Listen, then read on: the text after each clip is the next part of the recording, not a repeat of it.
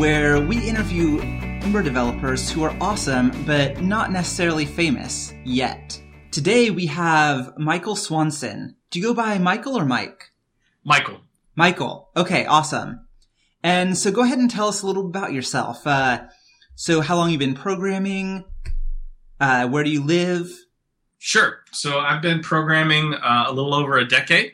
Uh, I'm uh, based here in Austin, Texas. Yeah, started my career as a freelancer, uh, writing HTML, CSS, and JavaScript, trying to figure out PHP.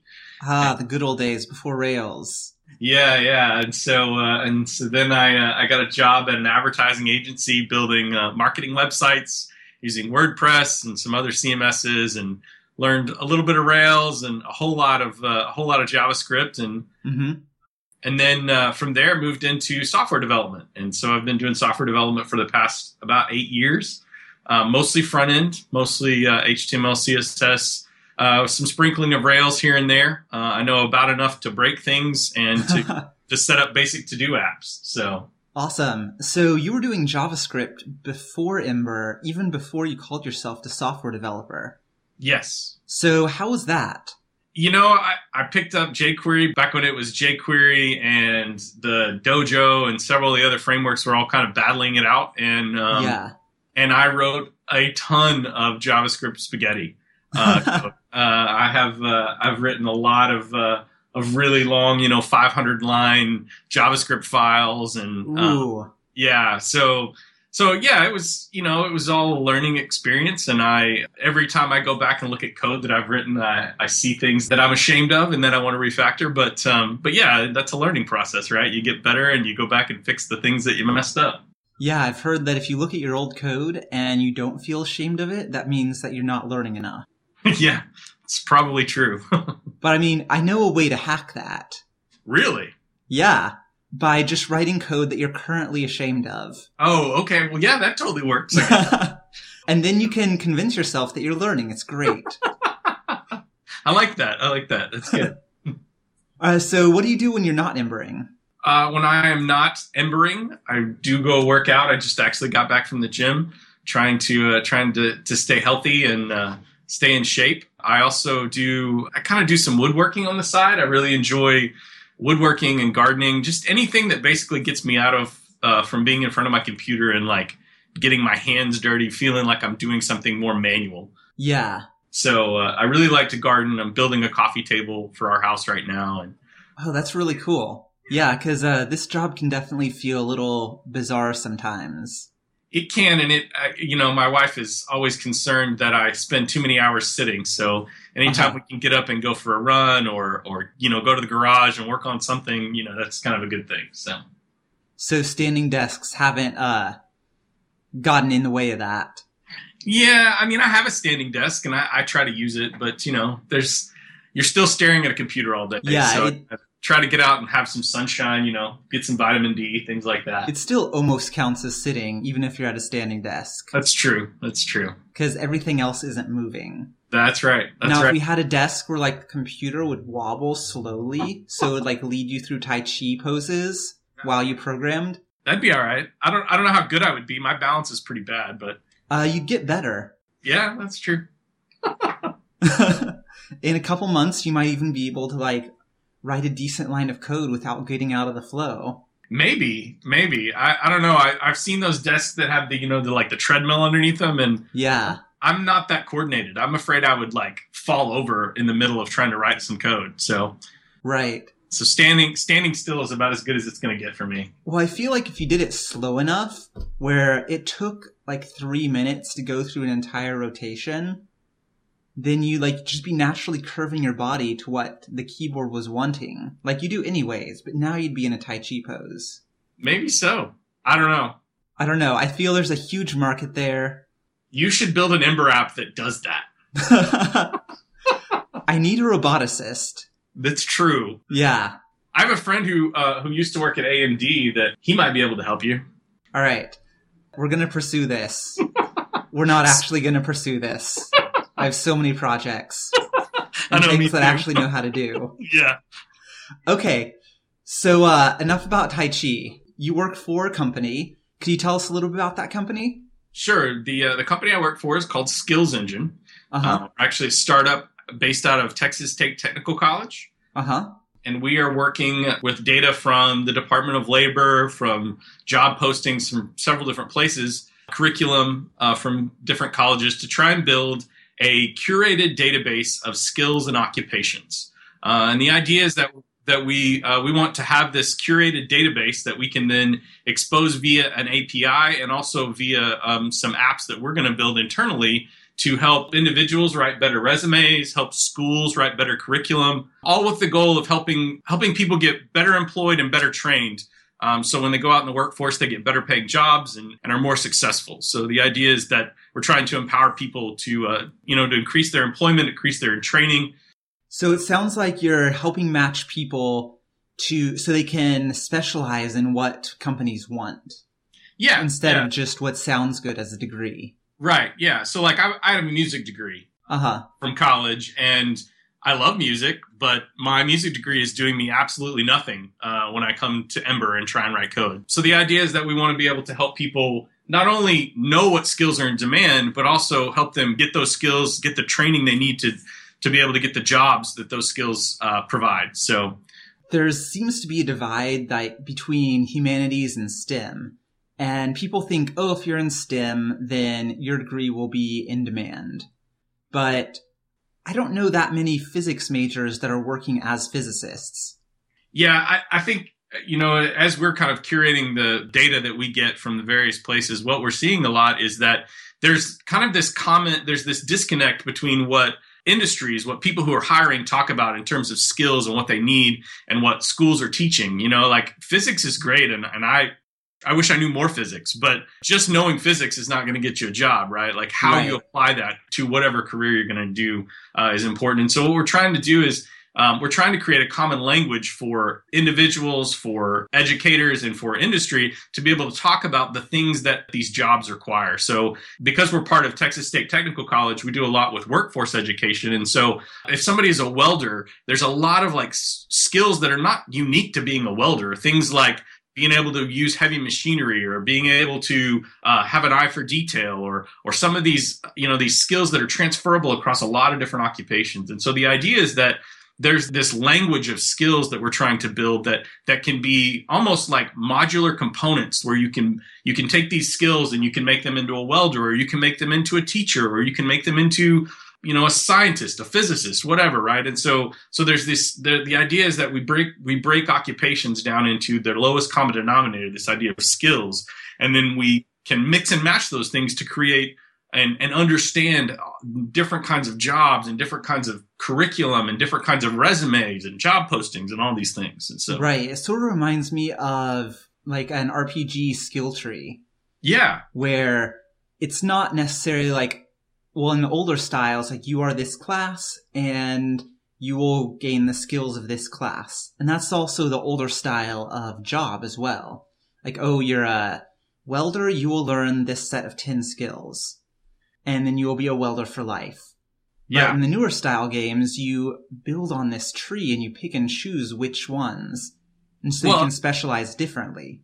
Certainly, yeah. And the and the cool thing about what we're seeing in kind of the occupational science, uh, you know, we have these these IO psychologists that are analyzing occupations, and what we're seeing is that that job titles are very fluid, and and what it means to be a thing changes, right? Like what it meant to be a well de- uh, web developer in 1995 when the web was first coming around is very different than what it means to be a web developer now. And skills change and, and come and, and emerge, and so responsive design is an emerging skill that has come up in the last five years, right? It used to never appear on any job posting. It used to never appear on resumes. And now it's commonplace that you talk about, you know, what responsive design means and how, how you use that in your career. And that's a skill that, a, that especially a front end developer needs, right? And so, Or say the skill of Ember.js. right, the skill of Ember.js.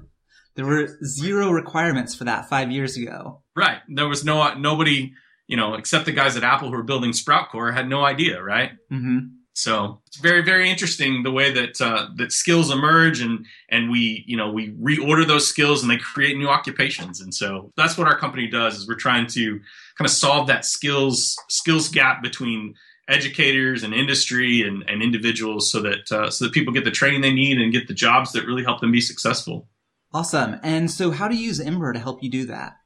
So at our company, we're mostly a Rails shop, Rails backend shop. The API is is all Rails, and so uh, so we're using Ember. Um, actually, I'm I'm working right now to redo our marketing website uh, in Ember. I took a uh, took inspiration from the Ember Weekend guys, and uh, and we're redoing our, our entire site with with Ember. And uh, you're doing the marketing site before the internal facing site.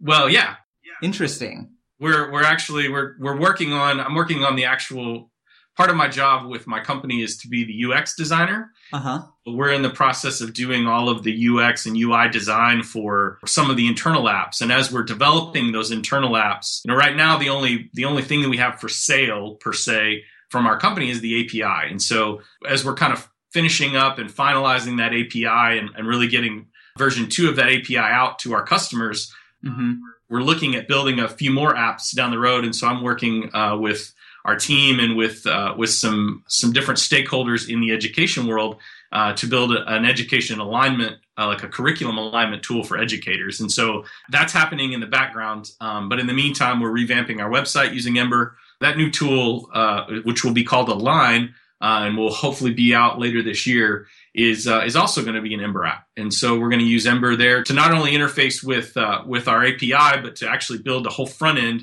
a whole rich front end for uh, for that that tool to help educators analyze their curriculum for skills, to align their curriculum with a target occupation, so that they can be able to say, hey, I, you know, this curriculum trains a web developer. Well, what skills do a web developer require? Do I have all those skills in my curriculum? What do I need to add? And then in addition to that, it's going to let them send their curriculum out to industry advisors, to people who are actually in in the industry as web developers and say, hey, is this curriculum teaching the right skills? Are we are we teaching students the right things so that they can be employed? And so that whole application will be built uh, on top of Ember and and with a Rails API backend. Yeah, that's definitely uh, a really good use case for it. I'm curious for the marketing site. So, uh, are you using Fastboot for that, or how do you get around the SEO problem? So I haven't I haven't played much with Fastboot yet. Uh, right now, we're just in the process. Uh, the current site that's up there, if you go to skillsengine.com, is a uh, just a static website that's been generated using uh, I think we used Metalsmith or something like that. Uh, one of the Node static site generators. Uh-huh. And so what we're doing is we wanted to convert it to a content management system, but since most of our front end development work is going to all be in Ember, I wanted there to be consistency across all of the apps, including the, the Marcom side. And so what I've done is I've actually just created the front end uh, using Ember and Mirage, uh, and I haven't played with Fastboot yet to see how that how that's gonna gonna work. I really I've kind of been following along with the uh, Ember Weekend podcast guys on how they built Ember Weekend, um, and really just trying to figure out how we can make that work because the the eventual goal is that we would use Contentful or maybe WordPress with just the WordPress API plugin to be able to have our our team be able to edit the content and then the, the, Ember app kind of controls the display and the actual UI. And so, yeah, we haven't played with Fastboot yet. All right, cool. Yeah, and it seems like the Ember Weekend guys have figured out how to get SEO. They have, they have, and I think um, was listening to one of their podcasts last week, I think, and and I'll probably play with Fastboot. Um, the first goal is to get it up there and get it right. working and then uh, and then we'll we'll start adding Fastboot and i'm excited to uh, to see how we can really make that work. Yeah i, I mean uh, there's not a whole lot of content up there yet. You know we're still a pretty young company. We've only been around for about eight months so that is pretty young. Yeah. How many people are on the team? So on the team at this point there are five of us. Uh-huh. Three developers uh, the ceo or the the kind of he's yeah i don't i don't know yeah, what you founder titles yeah the founder basically, and then and then a sales guy. Awesome. And uh, so are all the developers Ember developers? I know you've got some Rails people there as well. Yeah, we have uh, we have uh, so the other two guys are mostly Rails uh, guys. They're learning Ember. Uh huh. I'm far and away the most the most heavy front end Embery guy on the team. So you're teaching them Ember basically. Trying, yes. How's that? Uh, how's that working out? you know, as with any startup, right? Like we're all wearing multiple hats and everybody's right. crazy busy. And so um, we've done a little bit of Ember, uh, Ember training just in, in uh, and helping them kind of understand that a router in Ember is not the same thing as a router in Rails. And, right. you know, kind of more talking about the differences between what Rails does and the way that Ember thinks about things. And so a lot of that has been kind of pushed off to like, okay, we're going to learn Ember, but we've got to get the we've got to get the API, and, and we've really been focused on that. And that since that's all back end, Yeah. they've been really focused on the Rails side of the house for now. Right. So it's been hard to prioritize. It's easy to prioritize. It's been hard to fit everything. How about that? Uh huh. Right. It's hard to prioritize with Ember on top. Right. Yeah. that's that's a good way to say it. the it. priorities are clear, and Ember is not up there for Right. their learning. Right. Yeah. Right now, they're uh, we're doing part of the curation of our API is uh, is some machine learning, and so one of uh, one of our, our developers has been really kind of deep diving into machine learning and and doing a lot of that to try and get uh, try and get our API to be really a little bit smarter and to do some more um, some more kind of automated things that have been kind of a manual process at this point up to this point. and so Mhm. so he's he's being he's kind of deep dive into that Uh, yeah. and the other developer and I are, are kind of just uh, he's he's doing mostly Rails and I'm doing mostly Ember. So we've kind of we've we've kind of sectioned the team off. We've got the machine learning guy that's focused on that. We got the API guy that's focused on that, and then I'm the Ember guy that's focused on the front end. You know, that's a good separation of concerns. Yeah. So eventually we want to you know we all want to cross kind of cross over and learn what everybody else is doing, but Mhm. you know how it is with startups. You just you kind of you do what you can do as quickly as you can do it, and then you kind of learn as you go. Yeah, and I feel like that's the same for any organization, really. Like everyone wants to reduce their bus number, but Yeah. it's really inefficient in the short term to do that. Yeah, and it's you know we've we've had uh, the opportunity to work with a couple of I've had the opportunity to work with a couple of contractors that are Ember developers hmm to kind of help supplement some work that we're doing, and you know I think we're going to get to a place where we're hiring more um, more front end and back end developers, and and the goal one of the guys who's kind of the team lead, he's very much uh, a big fan of figuring out how everyone can get exposure to both the back end and the front end and get experience there and Yeah, but yeah, like you said, it's you know you got to you got to do what you're good at and for business value and for getting things out there. So yeah, we we haven't quite figured out how to do all that kind of cross functional stuff yet, but uh huh. But you did mention you had a few Ember contractors. How has onboarding them been? You know it hasn't been that hard in my experience at least. You know, the, those guys both knew Ember. We had personal relationships. Uh, you know, they're friends of mine. hmm So you already knew how to work together. Yeah, so we'd uh, we'd worked together at previous companies, uh, and so we just kind of got to jump in, and that that's been really helpful. Um, you know, I, I appreciate the ramp up time of Ember and how quickly uh, you can get even just a basic skeleton of an app put together. Uh, you know, we did an MVP last year of uh, this Align product just to kind of test some theories and test some ideas. Hmm and we you know we got that bang together pretty quickly and and it was pretty impressive how quickly ember let us interface with our backend and, and get actual data from our api pulled into the app and uh, and to display it and and you know and it really gave our team a chance to look at how we can uh, we can enable our users to really work with their curriculum and work with our our data to really help align their curriculum so Yeah, and uh, it's really cool that you guys have the data right there already. And I know even if you don't have that now with Mirage, you can just start something up really quick. Yeah, and I've been totally impressed um, with Mirage. You know, I've, I've been kind of following what Sam's doing with uh, with the newest version of it, and I really want to move over to the beta and start working with kind of the JSON API and the serializers and stuff. So, what's new in the newest version? The latest one that I heard uh, or that I looked at was his O2 beta build.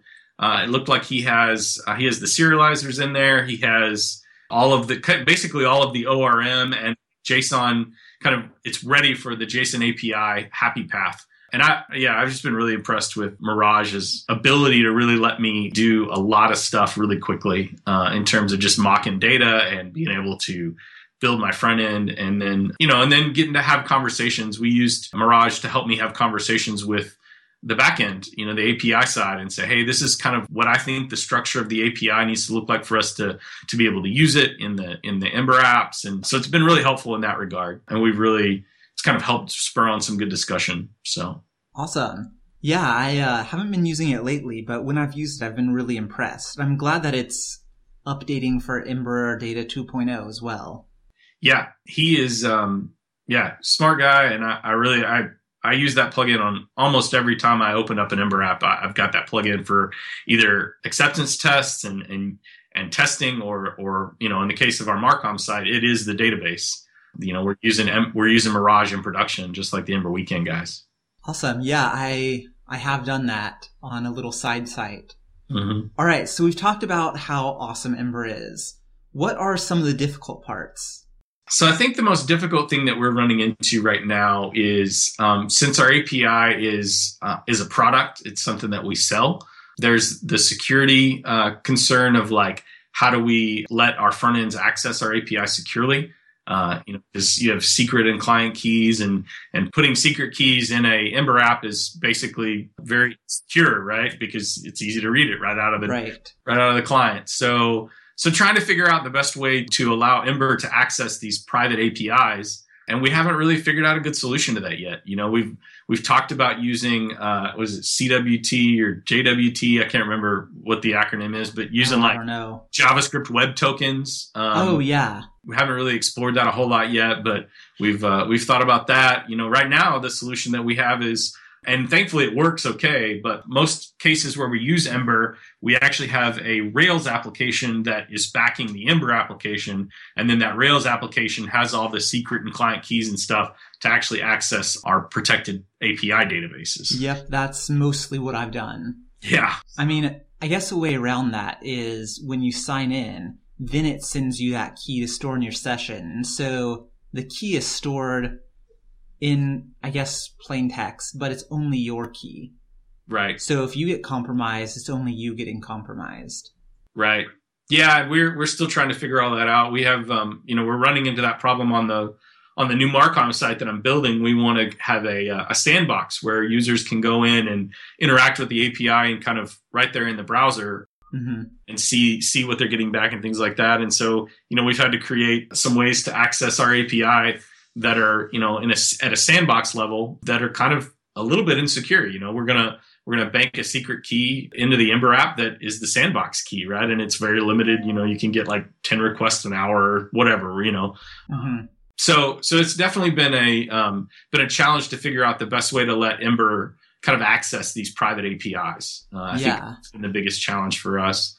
And I, I, I really I started learning Ember, I guess a little over a year ago. Well, about a year and five months ago, actually. And at the time, it was you know I was learning on one one zero nine, I think was what I was on. Uh huh. And so the biggest challenge for me with Ember is like trying to be a, a newbie in Ember in the midst of 113 and 112 and the transition to 2.0 was it was like it was like drinking out of a out of a fire hydrant. I mean, you know, it was just like Yeah, it- and it seems like it's a uh, it's a slow motion one, and so some Yeah. of the things that we're told that we need to do aren't even available yet, yeah, like routable components. yeah, yeah, for sure.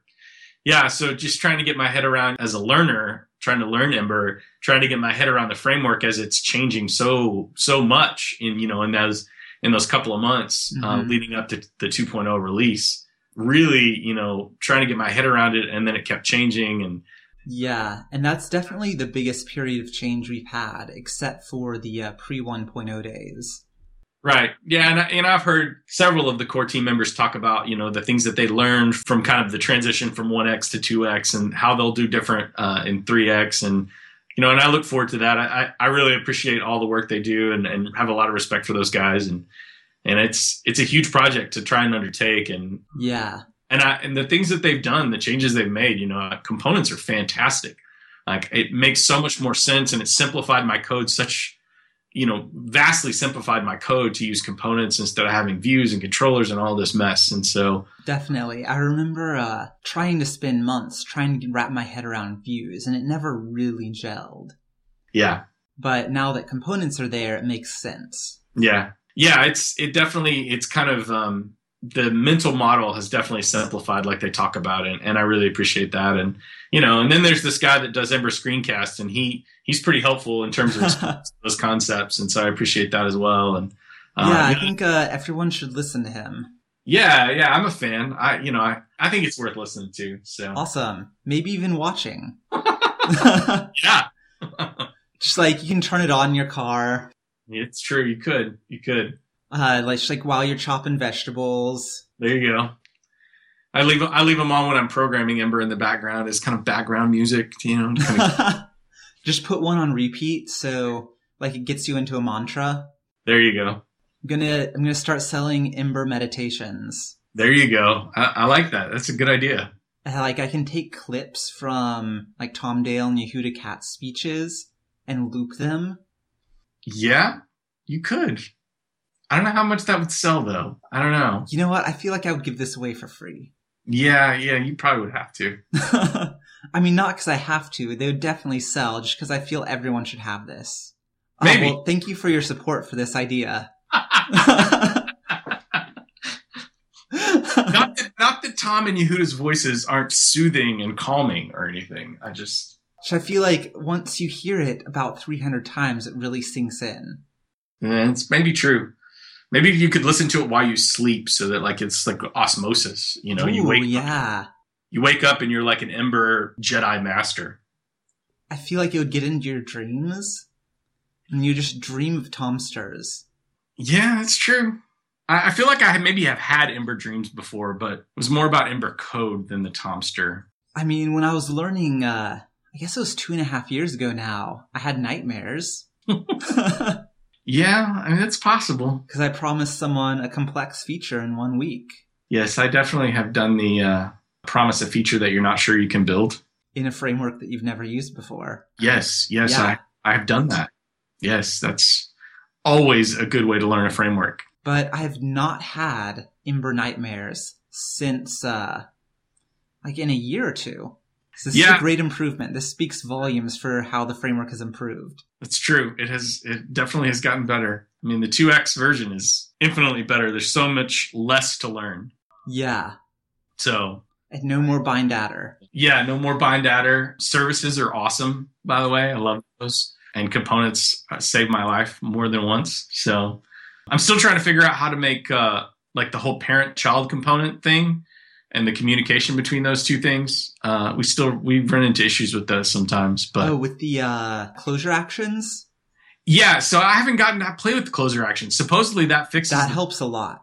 Yeah. Yeah. So like you have a, a list of accordions and you want all of the accordions to be in one component and then each each accordion is a component Right. and how do you talk to like how do you talk to that list so i hear closure actions make that better but i haven't gotten to play with those yet Yeah, So, because you can pass a lot more information and do it more fine grained. that's good to hear Yeah. that's good to hear so Yes, there are screencasts on that. i will probably go watch them when i get ready Awesome. They're actually uh, some of my most popular ones. there you go I should just yeah. keep on making ones about closure actions. apparently somebody is going to talk about closure actions at the ember meetup next week Oh, that's exciting. so uh, so i'm excited to hear about that All right, then uh, I will see you there. yes All right, and before we go, are you guys hiring? we are not hiring at this point All right, will you be hiring in a week or two when this comes out? Probably not. Okay. Probably not. We're um, we're kind of stable right now. We're probably going to hire some contractors here in the next several months, but nothing immediate. All right, cool. Well, uh, sounds good. It's uh great to hear that some people, some teams are satisfied with all the developers they have. Not really satisfied. Just can't afford to hire any more people. all right. I mean, we're always, we're always looking for great people, but yeah, we're kind of we're kind of Yeah, you kind of got to pay your own way. yeah. The the money right now is kind of like okay, we have all the developers we can afford to hire. Yeah, that makes sense. Yeah. All right, cool. All right, well, thank you for coming on. Yeah. Thanks, Jeffrey. This is the end of the show, but here's a message from our sponsor. Our sponsor, who happens to be me. So I run EmberScreencast.com. If you're an intermediate level developer, then this site is for you. So you've read your introductory book and you're ready to get started, but you're not quite into reading the source code yet. So I go and I explain some of the basics, but I also explain cool add ons and some intermediate to advanced topics as well. So go ahead and check out emberscreencast.com. Two screencasts released every week for the intermediate Ember developer. I hope to see you there.